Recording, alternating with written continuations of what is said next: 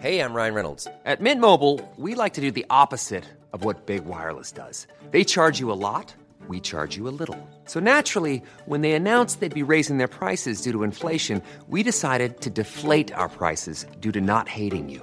That's right. We're cutting the price of Mint Unlimited from $30 a month to just $15 a month. Give it a try at mintmobile.com slash switch. $45 upfront for three months plus taxes and fees. Promo rate for new customers for limited time. Unlimited more than 40 gigabytes per month. Slows. Full terms at mintmobile.com.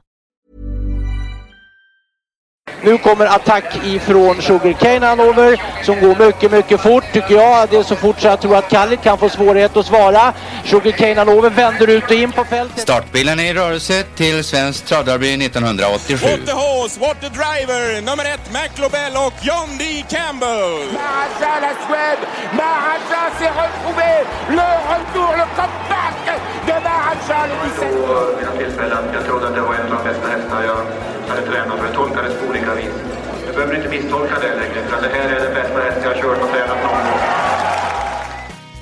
Hej hallå och hjärtinnerligen välkommen till ett nytt avsnitt av Trottosports podcast. Det är två dagar till jul och ett skitår är slut. Nej, tre dagar till jul brukar Thomas Andersson vi sjunga att det är och ett skitår är slut. Och aldrig har det väl stämt bättre än Nej. detta år. Ja, så är det. Frågan, frågan är om det blir ytterligare ett skitår. Det är det. Ja, just det. Det är alltså från låten eh, Nu dör en sjöman. Som denna rad utspelar sig ifrån Vasastan i Stockholm faktiskt. Hur eh, står det till i jultider? Ja men här är det bra. Det regnar och det är mörkt. Men det är väl överallt. Jag hade tänkt att spela golf eh, någon dag här men eh, Oj! ja, jag var, fick veta att en golfbana i närheten var i fint skick. Men und, ja, vädret ställer nog till. Juldagen var planerat. Ja, Juldagsgolf. är det snö i Falun? Nej, det är det inte. Jag var ute och tog en löptur igår och apropå mörker så var det faktiskt ljust igår. Solen kom fram igår. Och dessutom så hade vi en av årets bästa dagar igår. Vintersolståndet. Det blir inte mörkare än så. Nu har, vi, nu har det vänt. Ja, Det är en riktig höjdpunkt. vi hoppas att Det var en och annan som påpekade detta på Twitter såg jag. Ja, jag tror att det, vi är några stycken. Allt fler som ser den här dagen som en, en högtidsdag. Större än julafton nästan. Ja, vad har vi sen förra gången? Är det något anmärkningsvärt som har hänt? Ja, anmärkningsvärt men det är ju fascinerande att se den här unge pojken Magnus Djuse där i Halmstad. Och det är lika fascinerande att Jerry Rådan har, ja, upptäckt har han inte gjort men eh, en av de stora tränare som verkligen anlitar den här unge pojken just nu. Ja. Eh, det ser ju ut som att han byter lite kuskar hit och dit, eh, Jerry, men här, här har han verkligen fångat upp en, eh, en av de största kusktalanger vi har haft. Och man ser hans framfart i loppen. Han är ju fräck och orädd. Så att ja, det är nog många som kommer att... Han kommer stå på många anmälningslistor i fram, framöver här som kuskval. Men inte i... Eh, I vilket lopp är det nu? Det är Continental. Ja, det är ju uppgjort att Jean-Michel Bazir ska köra Eitos Kron. Det är ju för färglöst alltså. Ja, men samtidigt är det mycket, mycket pengar som står på spel så att man har... Alltså det är ju ändå hans hemmaplan och han känner konkurrenterna och känner banan så att jag har full förståelse för det. Men apropå Halmstad där vill jag också påpeka eller säga att det känns ju som Dan-Åke Olsson har varit med i hela ens travliv. Amatören från Kalmar som var erbjuden för några år sedan att få i princip få en proffslicens i handen utan att anstränga sig men tackade nej. Eh, och fortfarande är med eh, och kan vinna V75-lopp. Så en 20-åring vann tre V75-lopp och Dan-Åke som är väl 60 år vann ett. Det visar lite på att det som då kallas travets elitserie. Det är öppet för många olika eh, kategorier att vinna. Eller att vara med där. Där hade ju vår klaring, eller din klaring var det ju i mål nästan, såg det ut som. Ja, Länge. Och, då kontrade Dan-Åke. Ja. Apropå Magnus Djuse så vann han ett lopp på Färjestad igår måndags alltså. Med, med någon skräll, satt i döden, såg slagen ut. Men kom tillbaka och vann och han har en enastående förmåga att, att gjuta mod i hästarna. Har du något på listan Magnus? Nej, men man alltså det är ju eh, egentligen om man nu ska ta, ta rygg på det, det som Lennart säger här, alltså Magnus Djuse, han har ju han har alltså vunnit på de senaste 14 starterna har han vunnit åtta lopp, varav tre V75-segrar då här i, i lördags. Kusk i form som det brukar heta. Ja, Ja, precis. det, det, det får vi leva med i många år gissar jag. Den, den formen. Ja, det här är inte bara form om man jämför med, ja, det ska man inte säga något, något illa om Dragster, men Dragster verkar ju vara en häst i form. Ja, otroligt alltså. Här, hur lång, på hur lång tid som helst sprang han in 50 000. Och nu har han sprungit in 800 000 på, på kort tid. Svårt att förstå sånt ibland. På en äldre häst dessutom. Och i samma regi.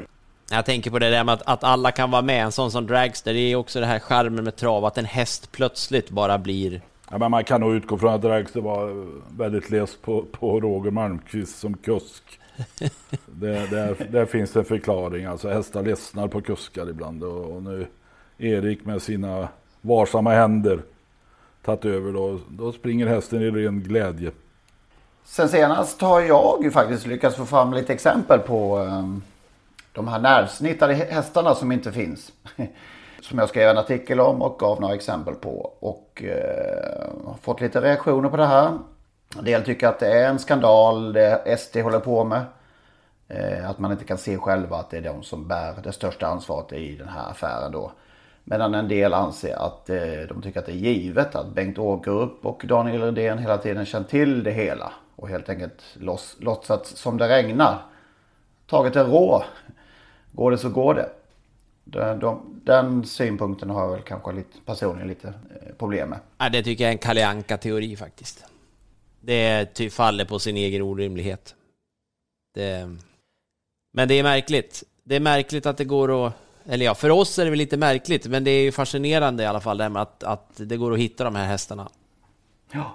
Och Jag hittade tre och har hittat en ytterligare sedan den artikeln. Eh, en häst som heter BKS Stiff efter Yankee Glide. Som såldes på en auktion. Eh, men det står då att back in the spring we nerd his left front. Eh, och så går man in på Usta då. Där ju den här noteringen, berömda noteringen på Propulsion finns. Men eh, inte på BKS Stiff heller. Så att ja, det är bara för att påvisa hur, hur skör och konstig den här företeelsen är helt enkelt. Månprinsen AM har lämnat oss. Eh, det kom från ingenstans kan man väl säga. Och mm, ja, vad säger vi? Ja, som sagt, det kom ju från ingenstans och, och eh, oerhört sorgligt. Det var ju en, en häst med enorm utstrålning tycker jag. Och så Gunnar, det var som par som verkligen passar ihop. Och sådana här dueller med Landhemsilje som vi har på näthinnan. Tre giganter i kallblodssporten har ju nu med aktiv dödshjälp fått lämna jordelivet på kort tid. Järvsöfax, Halsta Lotus och nu Bombprinsen. Nästan 350 segrar totalt och de har sprungit in 40 miljoner tillsammans.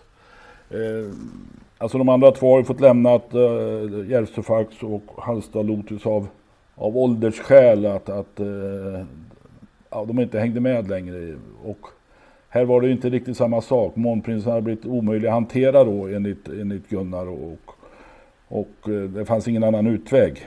Han blev som en gammal sur gubbe. Som jag då ungefär, eller kanske ännu värre. Men människor kan man ju inte skicka till avlivning. Men uppenbart var han farlig för, för omgivningen. Och, och ja, oerhört dyster. Och nästan aldrig att man har hört talas om det här förut. Men å andra sidan så har det säkert hänt några gånger att hästar fått avsluta livet på grund av eh, elakhet och eh, farlighet. Men det är klart att det har varit okända hästar som inte har kommit ut i offentlighetens ljus. Jag läste någon intervju med Alf Jonsson, en nestor i det här sammanhanget som, har, som hade varit med om det någon enstaka gång under sin långa, långa karriär. Ja, fantastisk häst. Ja, det är ju nog det lopp som man minns allra starkast när, du, när man tänker efter. Det är nog det du nämnde där med det här, den här två hästars duellen med Landhem Silje. Som var avgjord tyckte man när man svängde Ja. på upploppet. Ja, ja, det är fortfarande så reser faktiskt eh, håren på armarna när man tänker tillbaka på det där. Det var, det var enormt var det. Ja, man funderar fortfarande på när skulle man, trots att man vet utfallet där, när skulle man spela? När skulle man ha Ja. valt att lägga pengarna på Månprinsen i det loppet? Alltså det var, Nej. det var inte så, det var inte tidigt i alla fall. Man kan och ju, att det är två eh, så här, t- skiljeheat som det ju brukar vara. Lopp av den där karaktären. Ja, inte trodde man att ett sånt lopp skulle, skulle bli det mest minnesvärda. Nej, men det var en, det var en duell värd namnet verkligen. Och med ett fantastiskt referat av Stora Norrland. Ja, riktigt vasst, verkligen. De är mitt i den sista svängen. Lannemsilje länger på steget. Månprinsen, han försöker och försöker. Det är mindre än 300 meter kvar. Lannemsilje bara ökar. Månprinsen försöker att komma närmare. Kan det gå? Nu är de inne för upplopp. Lannemsilje leder. Månprinsen försöker en sista gång, men Lannemsilje länsar undan. Månprinsen kommer lite närmare. Lannemsilje leder. Har Månprinsen en sista stöt att komma med? Lannemsilje leder. Här kommer Månprinsen! Månprinsen kommer! Lannemsilje! Månprinsen! Månprinsen vinner! Det är bara seger! Sista, Alltså, efter- sista 75 meterna, då vet jag inte riktigt vad som hände i det där kommentatorshytten faktiskt. Ja. Han käkar lite, lite gröt.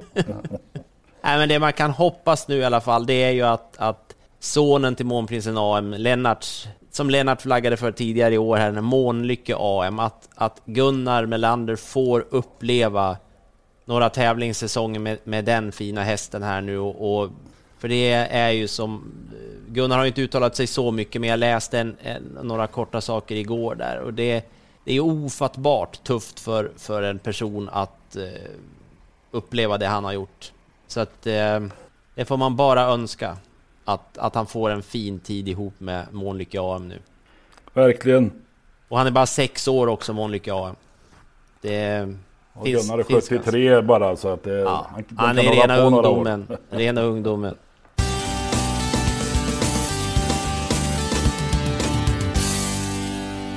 För några veckor sedan tog vi ju upp eh, i vårt nostalgiblock en viss Malabar Man.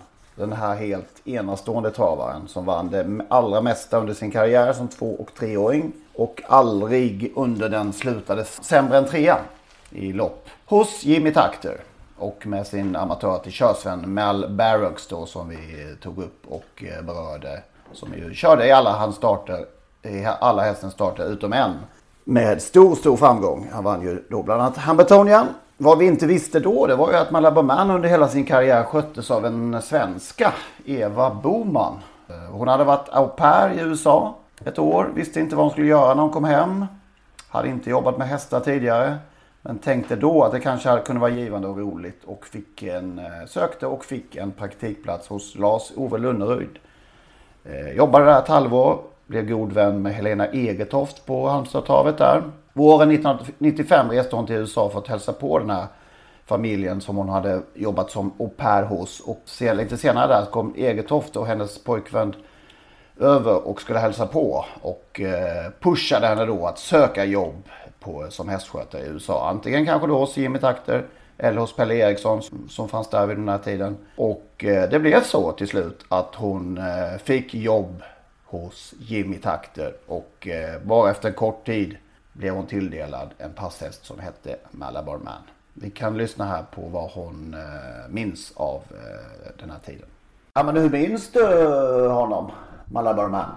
Oj, det, var en stor fråga. Ehm, jag minns honom som en väldigt lugn och harmonisk häst, om, om vi tänker till hans psyke.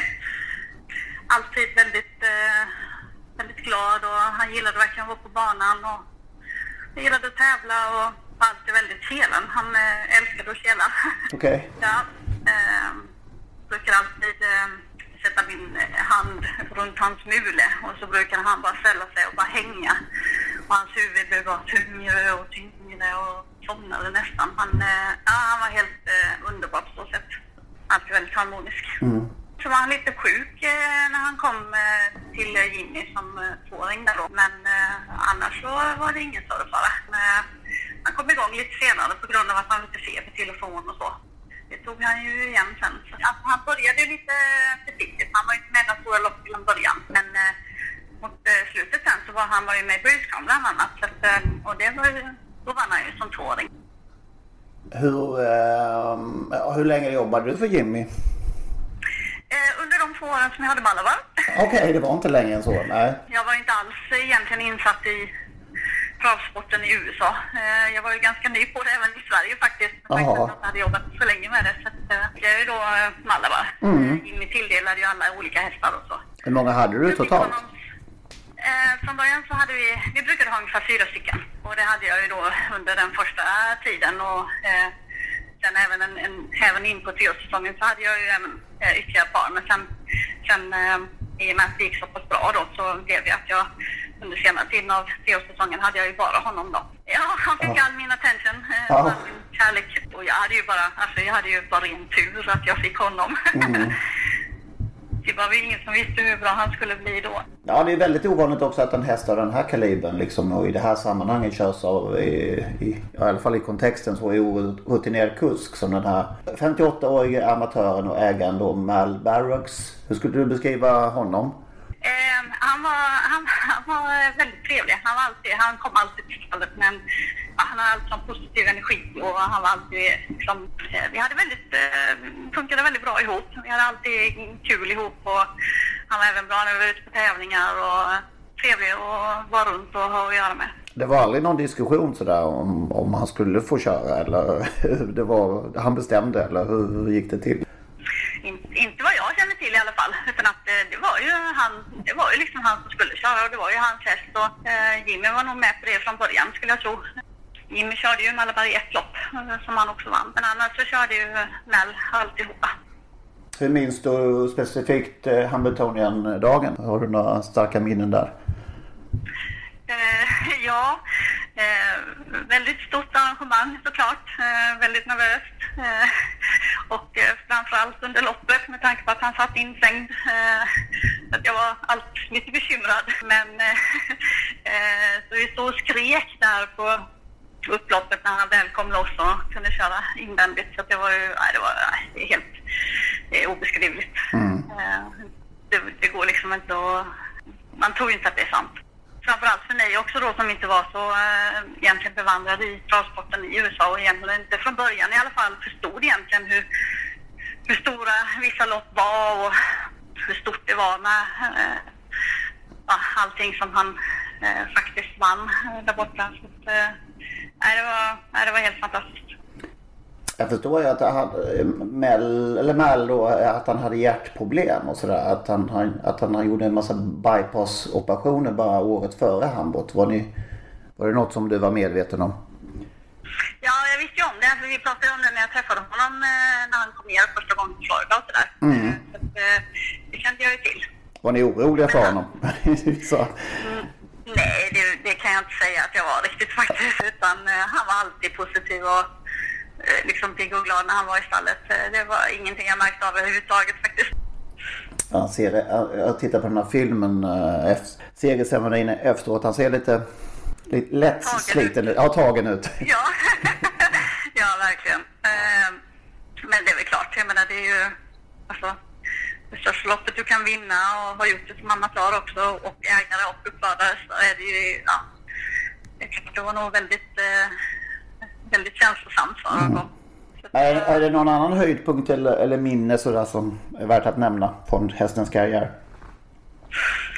Det fanns ju så många. Eh, men om- om vi tänker på Malabar som, som häst så var han ju liksom bara så god och runt. Han, eh, som jag sa, allt det här med hur, hur härlig han var som ja, just att bara vara runt i stallet och ta hand om och, och sådär. Eh, han, eh, en liten kul grej var att vi, eh, vi var eh, ett par skötare som flyttade ut till en lite mindre gård. Och så, så hade vi våra hästar där ute och då var jag där med Marvar. Och då fick jag höra av en av mina eh, tjejkompisar i stallet där att han hade lärt sig att känna, han hade lärt sig ljudet av min bil. Ja, jag var inte den som var först i stallet på morgnarna utan de var alltid före mig. Och så, så fort min bil kom körandes upp längs liksom, grusvägen upp till, eh, till stallet där så började han alltid snacka i stallet. Så det var lite roligt. Började liksom, inte så att han gnäggade men han började som att jag var på G. Så det var, det var ju, jag trodde henne faktiskt inte först men eh, eh, ja, nej, det var, lite, det var lite roligt. Han gav ju mig lika mycket kärlek tillbaka som jag gav till honom. Så att, eh, det- det är lite roligt att ni hör av er nu för att jag blev faktiskt kontaktad för inte så länge sedan, en månad sedan, av eh, en tjej som jobbar för Hamiltonian Society som eh, eh, också var, jag vet inte, Conny Svensson var ju hovslagare hos oss, eller hos Jimmy, eh, hans fru där. Eh, fick då höra att de, de ville få kontakt med mig för att de eh, hade en amerikansk författare som håller på att skriva en biografi om eh, Melbourne. Jaha. Så att han jobbar på den. Författaren heter Bill Heller. Har skrivit en hel del eh, böcker om både, ja, både trav och eh, galopp och ja, lite annat också.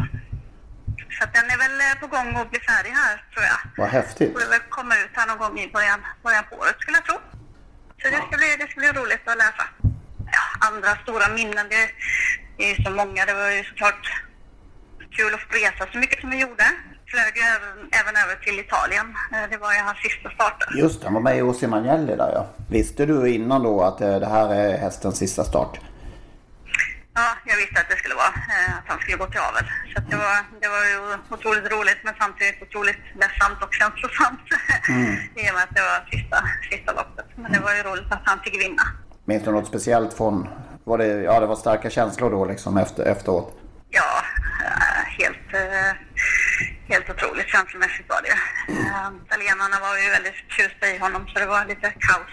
Hur minns du det sista, sista mötet? Ja, känslosamt såklart. Men ja, det var ju jättefint varv och hans skötare verkade, som skulle ta hand om honom efter mig, verkade ju jätte, jättegod och trevlig. Så att, eh, jag visste att han, han skulle få det bra där. Men det är väl klart, eh, han hade ju varit mitt liv i två år. Så att jag åkte faktiskt tillbaka året efter eh, till eh, Hamiltonien eh, och hälsade på lite folk och så. Och åkte upp och hälsade på Malabar igen då. Eh, och det var, det var himla kul och, och han kände igen mig och det blev lika mycket sel och morötter då som, som alltid. Men det var väldigt kul att han ändå kom ihåg mig. Verkar, vara en, verkar ha varit en otroligt trevlig häst. Ja, alltså helt fantastisk. Helt fantastisk. Otrolig historia faktiskt. Ja, det är ganska fantastiskt. Jag jobbar med hästar, eh, travhästar under så kort period och haft en av världens mest intressanta och spännande hästar i sin vård. Ja, och tänk ett, nästan ett helt år och bara sköta om eh, en häst. Ja. Vilket, vilket, och bara resa runt och alla dessa framgångar. Vilken, eh, ja, vilken eh, saga Ja. som det brukar Ja. heta. Sen, sen slutade hon då med hästar. Ja, hon har slutat. Hon har ingenting med det att göra. Det enda kontakten hon idag har med travet är i hennes vänskap då. Fortsatta med Helena Egertoft. Hon är IT-tekniker idag på Kustbevakningen. Så hon har bytt bana helt. Men vilka minnen alltså. Och vilk, vad det, ja, hon är väldigt bra på att beskriva känslorna för eh, Malabar Man och hennes nästan kärleksrelation till, eh, till honom. Det var kul att vi fick tag i henne och det är tack vare Bernie. Ja, Bernie Norén som tipsade oss om att Eva som skötte Malabar Man finns i Göteborg. Mm. Två år som hästskötare totalt. Ja, hon jobbade då tre år kan vi säga då. Ett år i Sverige och, och eh, två år i USA och fått, fick uppleva allt det här. Ja, rörande att eh, lyssna när hon eh, beskriver deras sista möte och den här sista, sista stora loppet på i Milano då i Italien som eh, hon visste då var den absolut sista. Ja, och sen eh, berättar jag också här då att det kommer en biografi om just denne Mel Barrocks inom kort. Skriven av en författare som heter Bill Heller. Han har tydligen skrivit en, ganska många såna här, den här typen av uh, biografier och uh, jag ser att han har skrivit rätt mycket annat också. 27 böcker tror jag han hade skrivit totalt. Där ligger Så du i att lä. Där ligger jag i lä. Ja men du håller ju på Verkligen. Henrik. Du håller ju på nu i alla Ja, fall och gör bättrar på siffrorna lite. Ja, precis. Jag reducerar. Hur går, hur går det för dig och Jonny? Blir det, blir det någon bok? Det går ganska fint tycker jag. Vi befinner oss väl i någon slags slutfas av skrivarbetet. Sen är det mycket kvar och i olika bitar som ska falla på plats. och där, Men prognosen håller. Att boken ska finnas ute i maj är det tänkt. Det är alltså boken om Johnny Takter ska vi säga. Vi bara säger Johnny, men det är ju så självklart vem vi pratar om då. Johnny Takter naturligtvis. Ja. Ja, men jag tycker att vi har hamnat i en bra relation och vi litar på varandra. Och jag inbillar mig att den ska bli, kunna bli läsvärd. Jag är ju den sämste eh, som springer på denna jord kanske på att mark marknadsföra mig själv och, och mina eventuella egenskaper. Men den finns i alla fall. Kan jag, eh, ta tillfället i akt här nu att, att förbeställa. Om man går in på taktibiografi.se så kan man idag förhandsboka och köpa den för 199 kronor. Ordinarie pris blir 249. Och då får man också den personligen signerad av Jonny. Vilken julklapp! Verkligen. In på taktibiografi.se. Klockrent.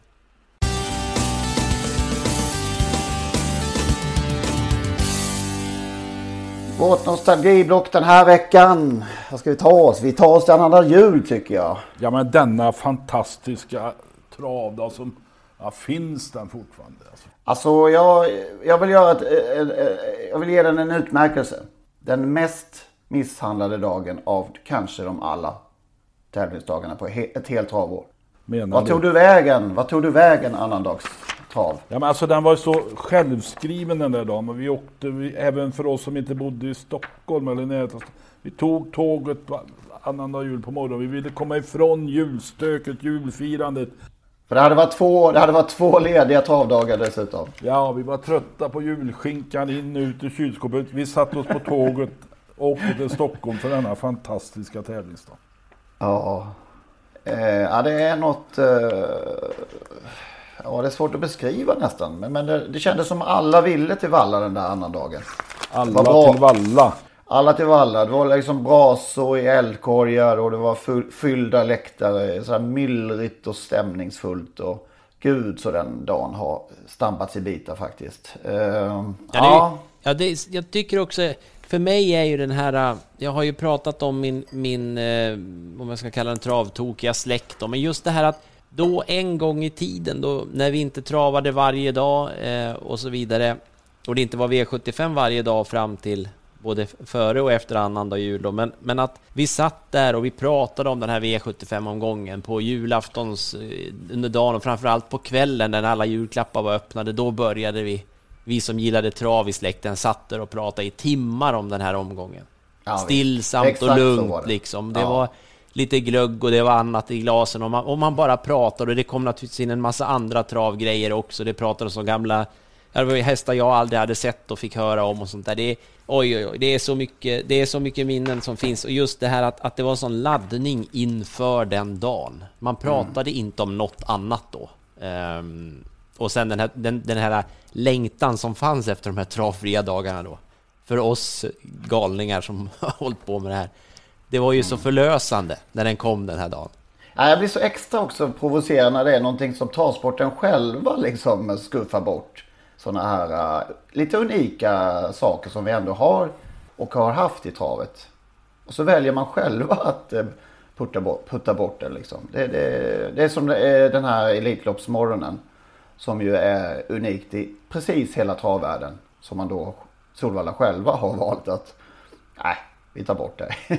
det, är det. Man har grejer men väljer själv att, ja. Jag hittade One size fits all seemed like a good idea for clothes Nice dress. Uh, it's a it's a t-shirt. until you tried it on. Same goes for your healthcare. That's why United Healthcare offers a variety of flexible, budget friendly coverage for medical, vision, dental, and more. So, whether you're between jobs, coming off a parent's plan, or even missed open enrollment, you can find the plan that fits you best. Find out more about United Healthcare coverage at uh1.com. That's uh1.com. Ever catch yourself eating the same flavorless dinner three days in a row? Dreaming of something better? Well, HelloFresh is your guilt-free dream come true, baby. It's me, Kiki Palmer. Let's wake up those taste buds with hot, juicy pecan-crusted chicken or garlic butter shrimp scampi. Mm. Hello Fresh. Stop dreaming of all the delicious possibilities and dig in at HelloFresh.com. Let's get this dinner party started.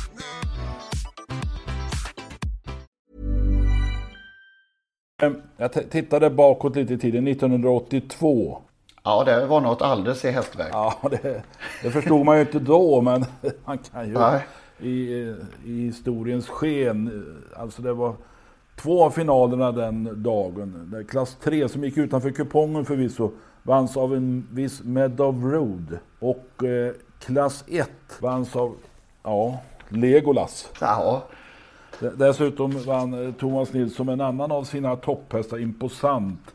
Ultimo H, en av dina favoriter Henrik, var med i guldfinalen. Fick stryk av Solikito med Kaj Widell. Men just det här med Dovrod och Legolas i samma finalomgång som skulle bli två av våra största hästar genom alla tider.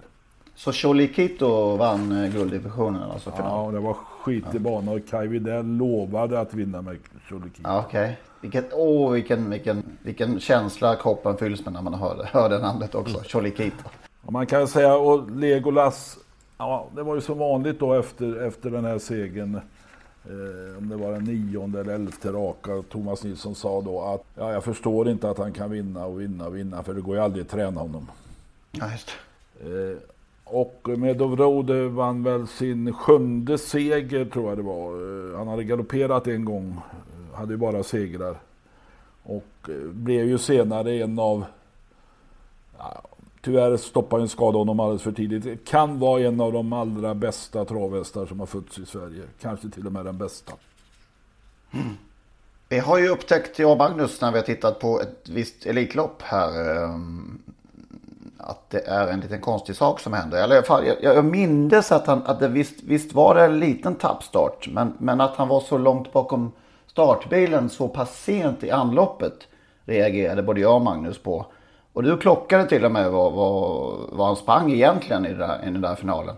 Ja, nu vi, får vi gå tillbaka 35 år i tiden då och försöka förstå vad, vad saker och ting är. Nu kommer jag inte ihåg det här världsrekordet den dagen som slogs av Minode Donjon i ett försök där, men, men... Eh, ja, men det var ju så att de sprang väl 11 och 9 först, eh, Montauban, ja, och det, det, var världsrekord. Och sen så sprang då Minode Donjon 11 och 5 någon, någon timme senare, eller någon halvtimme senare var ju. Sen vann då Meadow Road eh, finalen på 11 och 6. Just, men, men med den här tappstarten då, man, man ser ju i, på de bilder som finns att, att Meadow Road inte ens är i bild när de börjar närma sig, börjar närma sig startplatsen. Sen dyker han upp där i högerkant och så kommer han ju i full fart, men han når ju aldrig vingen. Det blir ju inte en flygande start, han är väl en längd drygt efter, men han, han travade ju alltså 1.11, 1720 meter har jag klockat det till då. Så att han var en bra bit under världsrekordet och det, över längre distans. ja, precis. precis. Sprang är... 100 meter längre också. Ja. Kan du, ja, sms, ska... kan du smsa den här tiden in till vinnare V75 på lördag är du snäll? ja, kommer, den kommer givetvis med. Från en anonym dessutom. Ja, han given nästa gångare efter det där loppet med Road ja, i alla fall. Ja, det var han ju. Jag hade lite kontakt med Torbjörn igår faktiskt och bara frågade honom vad, vad, vad hände egentligen här? Var det någon galopp liksom när de vände upp eller vad, vad inträffade? Någonting måste ju ha gått eh, på tok här. Då var han, eller det var så att han, han, eh, han ville vara så väldigt försiktig för han, om man kom fram för tidigt till vingen så kunde han galoppera helt enkelt. Så han var han tog en safety, safety start. Det var ingen det... dålig safety start heller. Det var en enorm marginal. Han tajmade det nog inte klockrent alltså. Nej, men det, lite, men det gick ju bra. Så i efterhand känns den väldigt riskfylld. Känns väldigt fel att kritisera Torbjörn efter den styrningen dock. Det var... Ja, det gör det. det gör det. En rolig detalj i alla fall. Ja, hittade ryggen på Montorbion, då var han nöjd. Just att det. ingen annan tog den utan att han fick den, då kändes det bra. Ja, det är exakt. Det klassiska uttalande. Men man först, det är intressant för att eh, efter att ha tittat på det där då och man har undrat och sen när man hörde Torbjörn säger också för det Olympiatravet det året, någon månad tidigare där, en månad drygt var det väl, så då, då felade ju också Meadow Road innan, alltså på väg upp mot, bakom startbilen. Tog ju några galoppsteg, men han ställde sig ju väldigt tidigt då, men ändå så tappade han ju liksom, det, det, man fattar att Torbjörn var försiktig. Han ville inte riskera något. Det kan man förstå. Har man, jag har inga minnen alls av dessa bekymmer, bekymmer med, med att, uh, risk, riskerna och att galoppera bakom bilen. Har ni det? Nej, faktiskt inte. Men jag, däremot galopperade han ju då som treåring inom voltstart där eh, på Sol. Undrar om man står med tillägg då om jag minns rätt. Eh, det var en av de tidiga startade, tredje, fjärde, femte starten någonting. Ja, jag minns ju, jag var ju upp till Rättvik kommer jag ihåg ju. Det var ju tidigt i karriären för Meadow Road. Eh, och då omtalad häst från Solvalla skulle komma. Det var, måste ju ha varit V65 tänker jag. Men då galopperade han ju. Han var, måste jag väl ha varit ganska stor favorit då. Men det minns jag. Jag har någon suddig bild på honom som jag tog där med, med gammal kamera. Men det minns jag att Meadowroad galopperade. Jag kommer inte ihåg om han vann i alla fall. Men då var det galopp. Ja, det var voltstart. Ja, det måste det ha varit.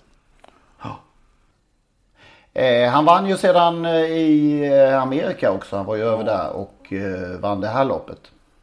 Meadow Road, he's beginning to pour it on with a three-length lead, and there's an eighth of a mile to the finish. And Sandy Ball now charging, second down the outside. Mo Termiana's third, the others are far back. Meadow Road, it looks like he's going to do it again. Full of trot as they come to the finish. Sandy Ball second, a race against the clock. Meadow Road has won it in 154 and two, a sensational trotting mile for the Swedish Meadow Road. State of Liberty Trot.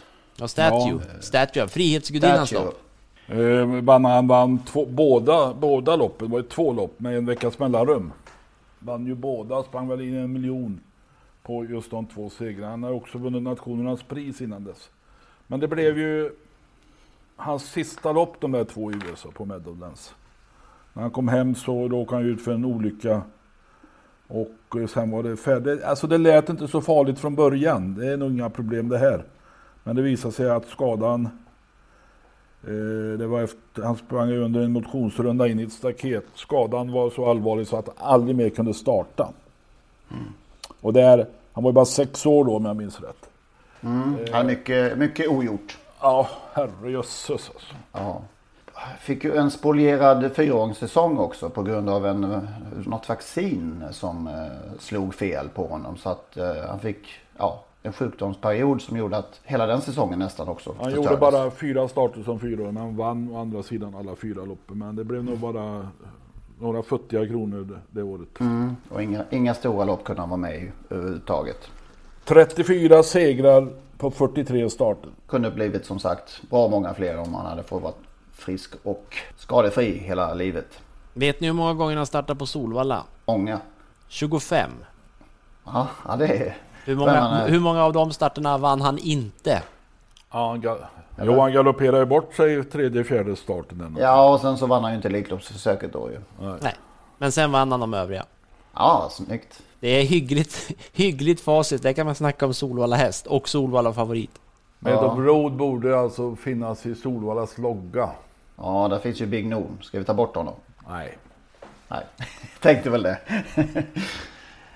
Vi måste lyssna bara några sekunder också på en viss eh, Bengt Simpson. In på upploppet har nummer 9 Meadow Road skaffat sig ett litet övertag med Lapito invändigt och sen är det Ogorek. Det är Meadow och så långt ut i banan kommer Ogorek tillbaks och invändigt kommer Lapito. Men det är Ogorek som anfaller Meadow långt ut i banan.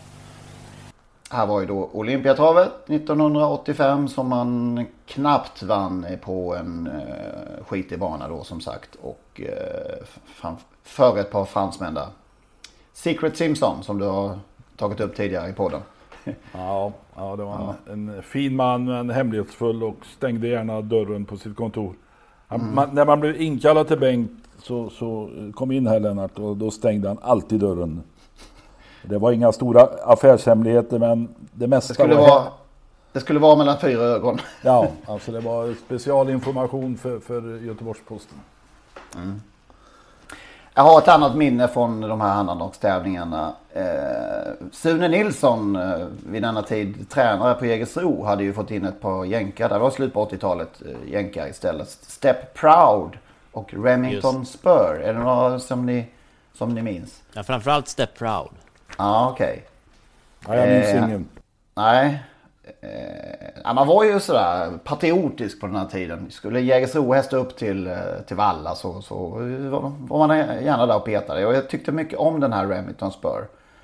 Spelade 200 kronor vinnare i ett, eh, jag tror det var treåringslopp, rent treåringslopp.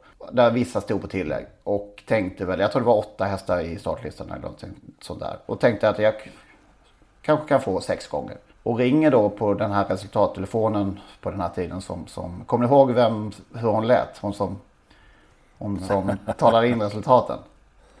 Magnus, du, du är bra på sånt här. Ja, nej, jag, jag, eh, jag, jag minns Romme, minns jag. Men jag Okej. minns inte Valla. så Nej, jag skulle Nej. kunna göra ett potpourri i något avsnitt av alla dessa Ja men det vill jag röster. ha. Det, vill jag, det ser jag fram emot. Ja. Nej, du kan få ett smakprov här då. Resultat vid dagens tävlingar på Solvalla. Till och med lopp 1. Lopp 1 vanns av 6 Remington Spur. Före 4 och 5. Odds 23,41. Platserna. Ja, 23 gånger! Strax före vi skulle käka jullunch så fick jag detta i örat. Och all, nog aldrig blivit så chockad över ett, en, ett vinnarspel någon gång. 23 gånger, jag trodde jag skulle få kanske 5-6 gånger som sagt. Ja, det, alltså Ja. det var fantastiskt spelat såklart, men också vilken fantastisk eh, imitation och eh, eh, lysande Henrik. Alltså man flög, nu flög jag tillbaka i tiden och just det här till och med lopp ett då. Det här, hur många gånger ringde man inte? Och bara till och med lopp Uff. ett, snart, snart, snart, till och med lopp två, då gjorde man Ja. ju vågen och så kom resultatet, då hade Ja, man flugit på VFN direkt och sånt där. Ja, visst. Men hur Men det många... var väl för att spara, man fick väl betala... Ja, det var ju ett, eh, vad, vad kallar man det för då? Inte lokalsamtal, ja rikssamtal helt enkelt fick man ju betala då. Ja, så var det ju. Det kostade på att ringa då ju, så det är klart att det Ja, var bra ja, ja. att man inte satt och väntade i, väntade i några minuter till att det inte kommer något lopp, eller något resultat Ja, på det lopp man väntar på. Nej, men Ja, det men var, ju för- härligt. första start 12.30 och jag ringde då 12.39 och då hade det kommit direkt. Ja. ja, det var ju det. Började ju alltid med program. Det var ju samma nummer, programförändringar och sen kom Ja, resultaten på samma nummer. Och det är när man började ringa för att få första loppet. Ja. Eh, och sen kom, det var alltid programförändringar. Äh, då la man på. Och sen kom det där. Resultat Mm. till och med lopp ett. Ja. 23.41, jag glömmer aldrig. Ja.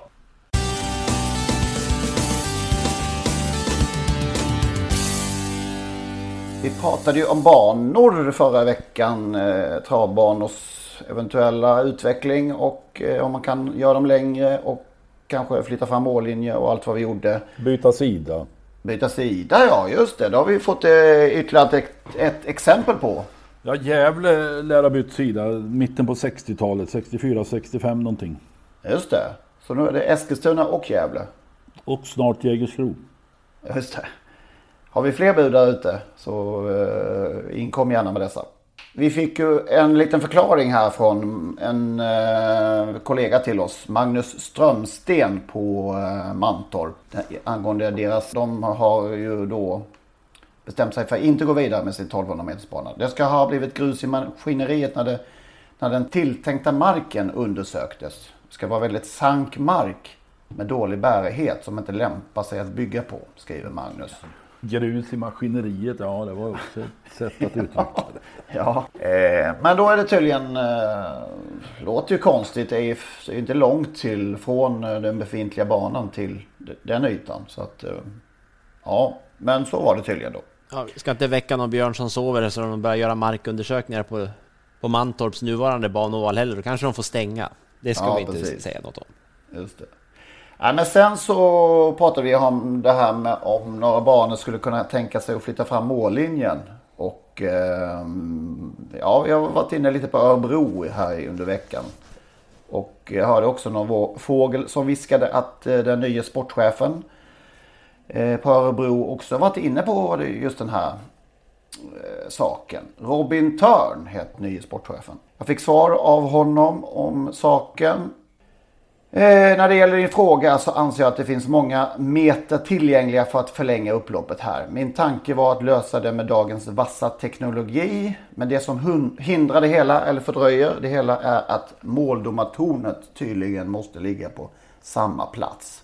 Så just nu finns det inga konkreta planer jag, att jag, som jag kan hänvisa till och detta beslut är beroende av andra beslut.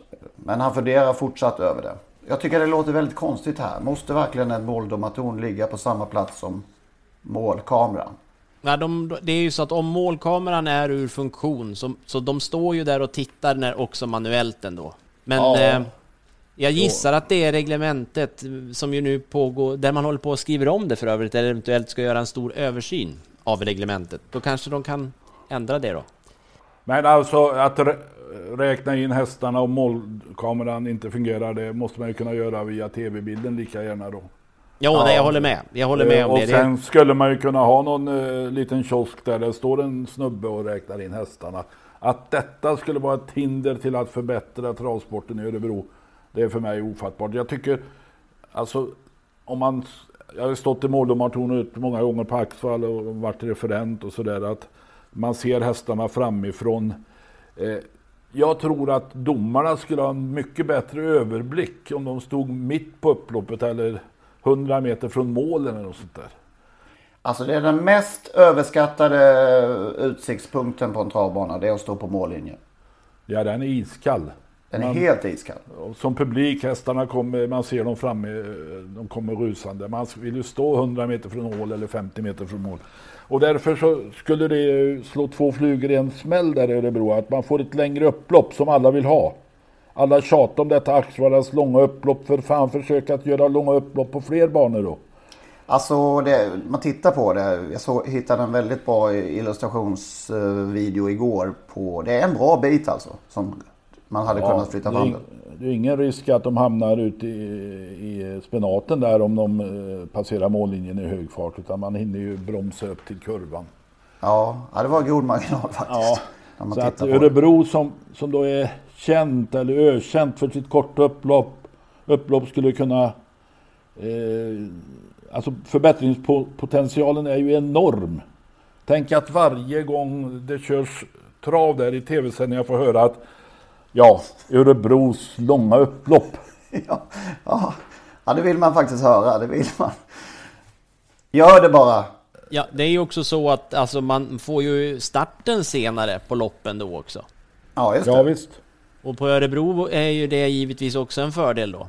Där man ju har fått mickla, mickla med distanser ändå. Men, men eh, det borde ju vara oerhörd win-win det där att göra en sån grej.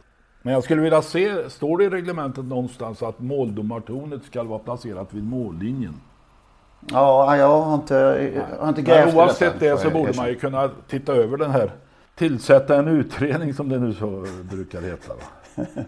Ja, det kommer ju en chefsjurist som ju ska då ha ansvar vad jag förstår för att göra, göra den här djupa översynen som jag läste i travronden att det ska göras av hela reglementet då.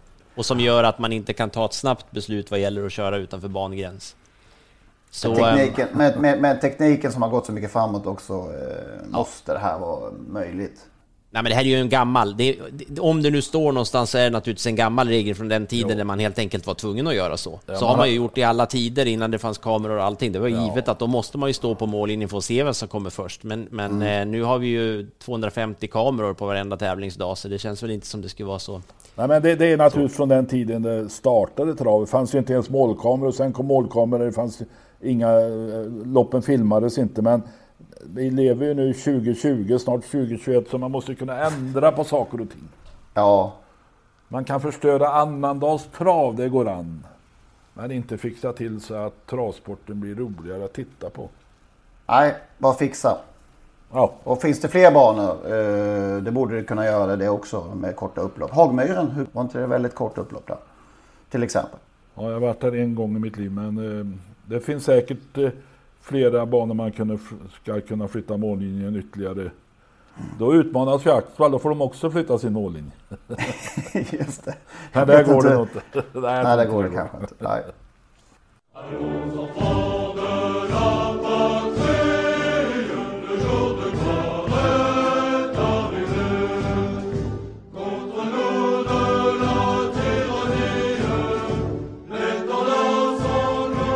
Frankrike! Det eh, travas på där nästan varje dag på eh, huvudstadsbanan var eller är det, till och med varje dag? Nej, inte riktigt varje dag. Nästan. Jag, alltså jag tittade lite snabbt här. Jag, eh, svensktränade hästar i Prix d'Amérique. Eh, senast det inte var någon med. Mm. Tror jag var 1987 när Horace vann. Oj, Sen, sen det, jag tror det har varit svensktränade hästar även om Stig Engberg kanske har stått för någon åt Stig och Johansson. Eh, och nu är vi där igen då. Men det finns ju någon eh, form av eh, räddningsplanka här. Och det är ju Kriterium Continental på söndag då. Där eh, i alla fall nu finns tre hästar med. Power, Eitos Kronos och Gas Meras. Eh, skulle någon av de här tre vinna så har vi då en häst inkvalad till Prix d'Amérique. Om de sen är med eller inte, det vet vi inte. Men jag gissar att Berg, både Berg och, och Riordan, eh, kanske även Untersteiner, är intresserade av Prix d'Amérique om de skulle vinna det här Kriterium Continental. Det är alltså bara vinnaren som går vidare Ja. från just det loppet. En ytterligare är Pri- Prix Tenor de Bonn. Där Time Bourbon var avsikten att han skulle starta men, men står över och siktar på nästa B, siktas på nästa B-lopp. Där har vi då två svenskar anmälda tror jag. Activated och A Sweet Dance. Den där A Sweet Dance var ute häromdagen. Eh, Anders Lindqvist har ju den i sitt stall. Och han eh, varnade faktiskt att hästen jobbar så bra så den kan vinna. Den stod i 45 gånger någonting. Och eh, fick, tog, övertog ledningen, släppte och blev fast bakom. Blev trea. Men hade förmodligen vunnit om den kommit loss. Men att den ska vara med, kvala in till Prix Amerique det kan man ju inte tro. Nej. För övrigt Johnny Taktis senaste eh, loppstyrning. Sweet Dance var på axlarna han fick ont någonstans där. Och det Ja, ont i ljumsken tror jag. Ljumskskadad. Ja, har de någon chans då? Våra Ja, svenskar? det tror jag absolut. Ja, jag tror det. men- det är, alltså någon av de där kan mycket väl vinna det där loppet. Om nu Magnus Djuse kör. Ja, Det gör han ju inte. Ja, i alla fall inte Eitos Kronos och inte Power, Nej. inte Gas, nej. Ehm, sen är det ju så att eh, om Eitos Kronos skulle vinna och gå vidare så eh, som, som Riordan sa i någon intervju att eh, Basir är upptagen av någon annan häst i det loppet. Ja just det, han har väl en tre, fyra stycken som är aktuella.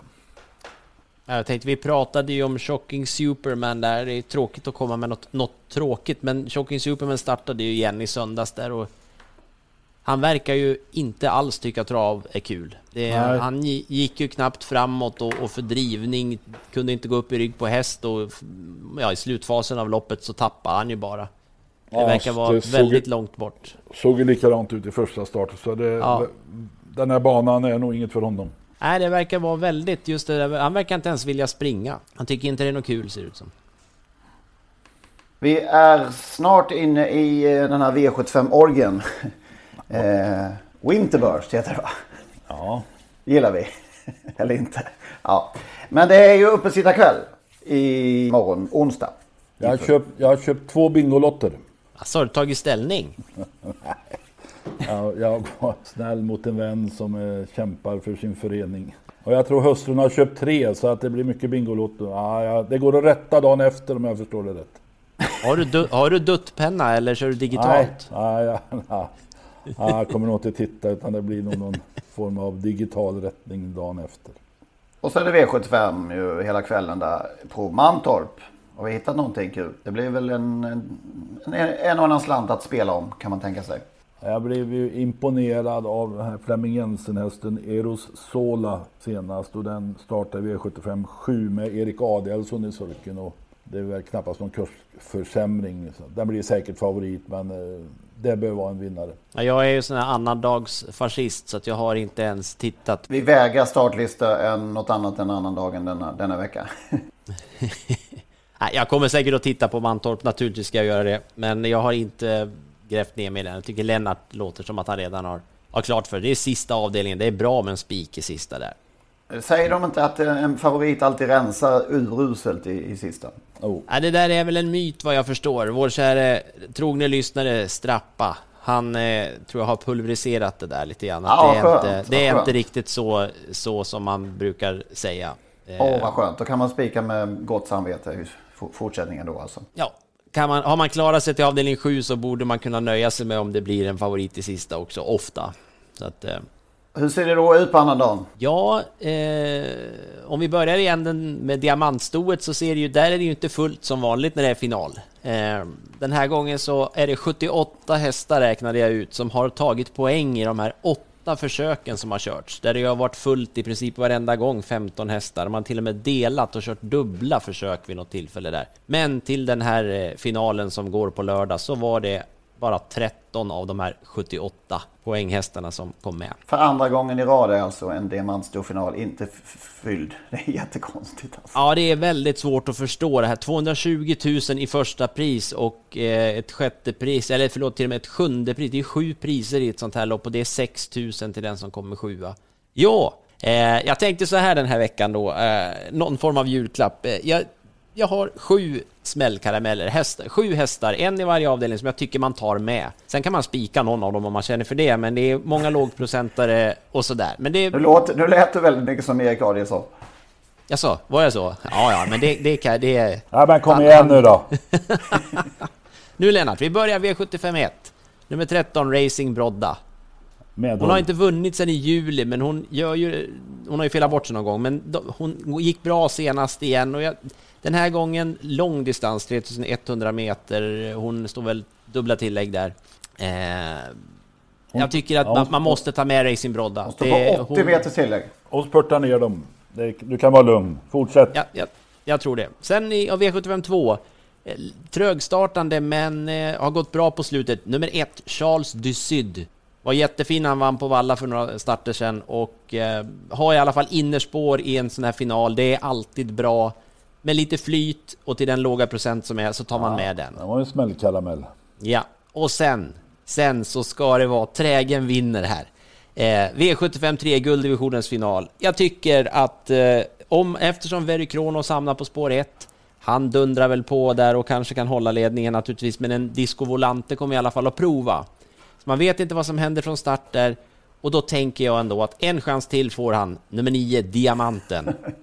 Ja. Ger mig inte där. Som sagt, jag tar med Diamanten på lördag i alla fall. Nästa vecka spelar vi eh, Luftans Lakejer. Ja, exakt. Ja. V75 4 sen, 11, Orlando, som alltid gör bra lopp och jag har varit ute i årgångslopp flera gånger under hösten här och eh, var en tufft motstånd och framförallt i sulken sitter Magnus A. Djuse. Det kan Ja. liksom inte bli fel. Nej. Väldigt lite sträckad också, given smällkaramell. V75 nummer 4, Sweetman gjorde ett jättebra lopp i utvändigt ledaren senast, var ju chanslös mot, mot Björn Goops häst där, som ju är med igen förvisso, men eh, lite snällare resa för Sweetman så tycker jag att eh, han absolut kan vinna den här veckan istället. I V75 6, en häst som jag tycker så mycket om, nummer 11, Merit. Den här gången får Örjan köra. Eh, det är perfekt läge för Örjan det här, spår 11 och det kan hända lite från början om Perfekt Merit går alltid ja. bra till slut. Tack. Men du, Mm. du är inkonsekvent. Senast trodde på Algot Sonett. Ja, och det skulle jag egentligen också kunna ha gjort den här veckan. Det, det, jag- kommer ju inte att spika Merit, men eh, jag, jag vill mest att ingen ska missa Merit för att... Eh, men Algotsson känns ju given den också. Såklart, han gick ju jättebra senast igen.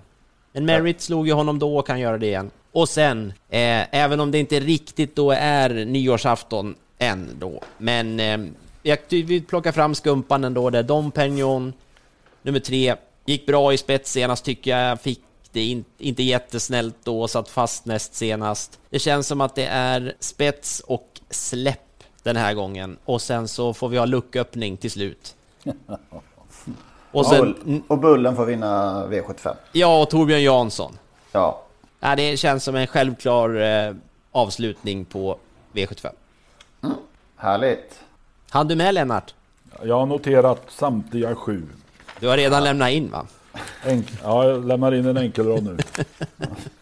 Roliga, rolig finalomgång. Men det är ju annandag jul. Ja, Det är ja men det här är ju en sån omgång att prata om. Om man nu hinner prata om den här omgången nu eftersom det är så sjukt många omgångar före och efter. Men... Ålborg, Ålborg, Bjerke. Åh, vilka höjdare. Ett par ytterligare namn har vi fått in eh, på vår vackra eh, hästnamn-uppmaning. Esprit. Inte för att jag minns den. Esprit, Stall Frejs fina Esprit. Från vilket decennium pratar vi? 70-tal. Ja. Sven Ludde Karlsson, Kalle Fylkingsen. Esprit har vi pratat om tidigare, Magnus, eller Henrik, i vårt, eh, våra hästgenomgång. A till Ö. Det är jag som minns dåligt. Det kan man nog säga i det här fallet. Ja. Däremot minns jag tydligt det fantastiska hästnamnet Rocky Pin. Som eh, någon nu vill utse. Jag tror det var Peter Andersson. Inte TV-Peter utan en annan. Som förordade Rocky Pin och eh, det är ju fint. Väldigt fint. TV-Peter. TV4-profil. Det var en TV4-profil som blev dömd för misshandel. Hur- Hur blir man TV4-profil när man... Om man har jobbat på TV4 för lång tid tillbaka, eller en tid tillbaka, så blir man TV4-profil livet ut. Mm, om det passar i sammanhanget så, så är det väldigt bra. Det är klickvänligt. TV4-profil. Ja, då får vi önska god jul va? God jul ja. Ja, Ja, och vi är naturligtvis tillbaka. Vi kör inget, inget julledigt eller något sånt eller, eller mellandagsledigt. Utan vi kör på och så hörs vi nästa tisdag igen. Uh, något mer att tillägga? Nej, ta hand om varandra i jul. Men vi får vara försiktiga. Men som sagt, ring gärna ett extra telefonsamtal tycker jag. Till Mm. någon du inte har pratat med på väldigt länge. Tack för tipset. Ha det gott. Ha det gott. Hej. Hej då. Hej.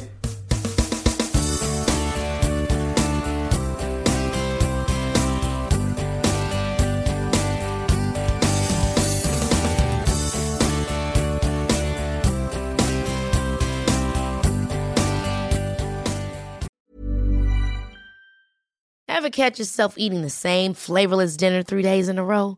Dreaming of something better? Well, HelloFresh is your guilt-free dream come true, baby. It's me, Kiki Palmer. Let's wake up those taste buds with hot, juicy pecan-crusted chicken or garlic butter shrimp scampi. Mm. Hello Fresh. Stop dreaming of all the delicious possibilities and dig in at HelloFresh.com. Let's get this dinner party started.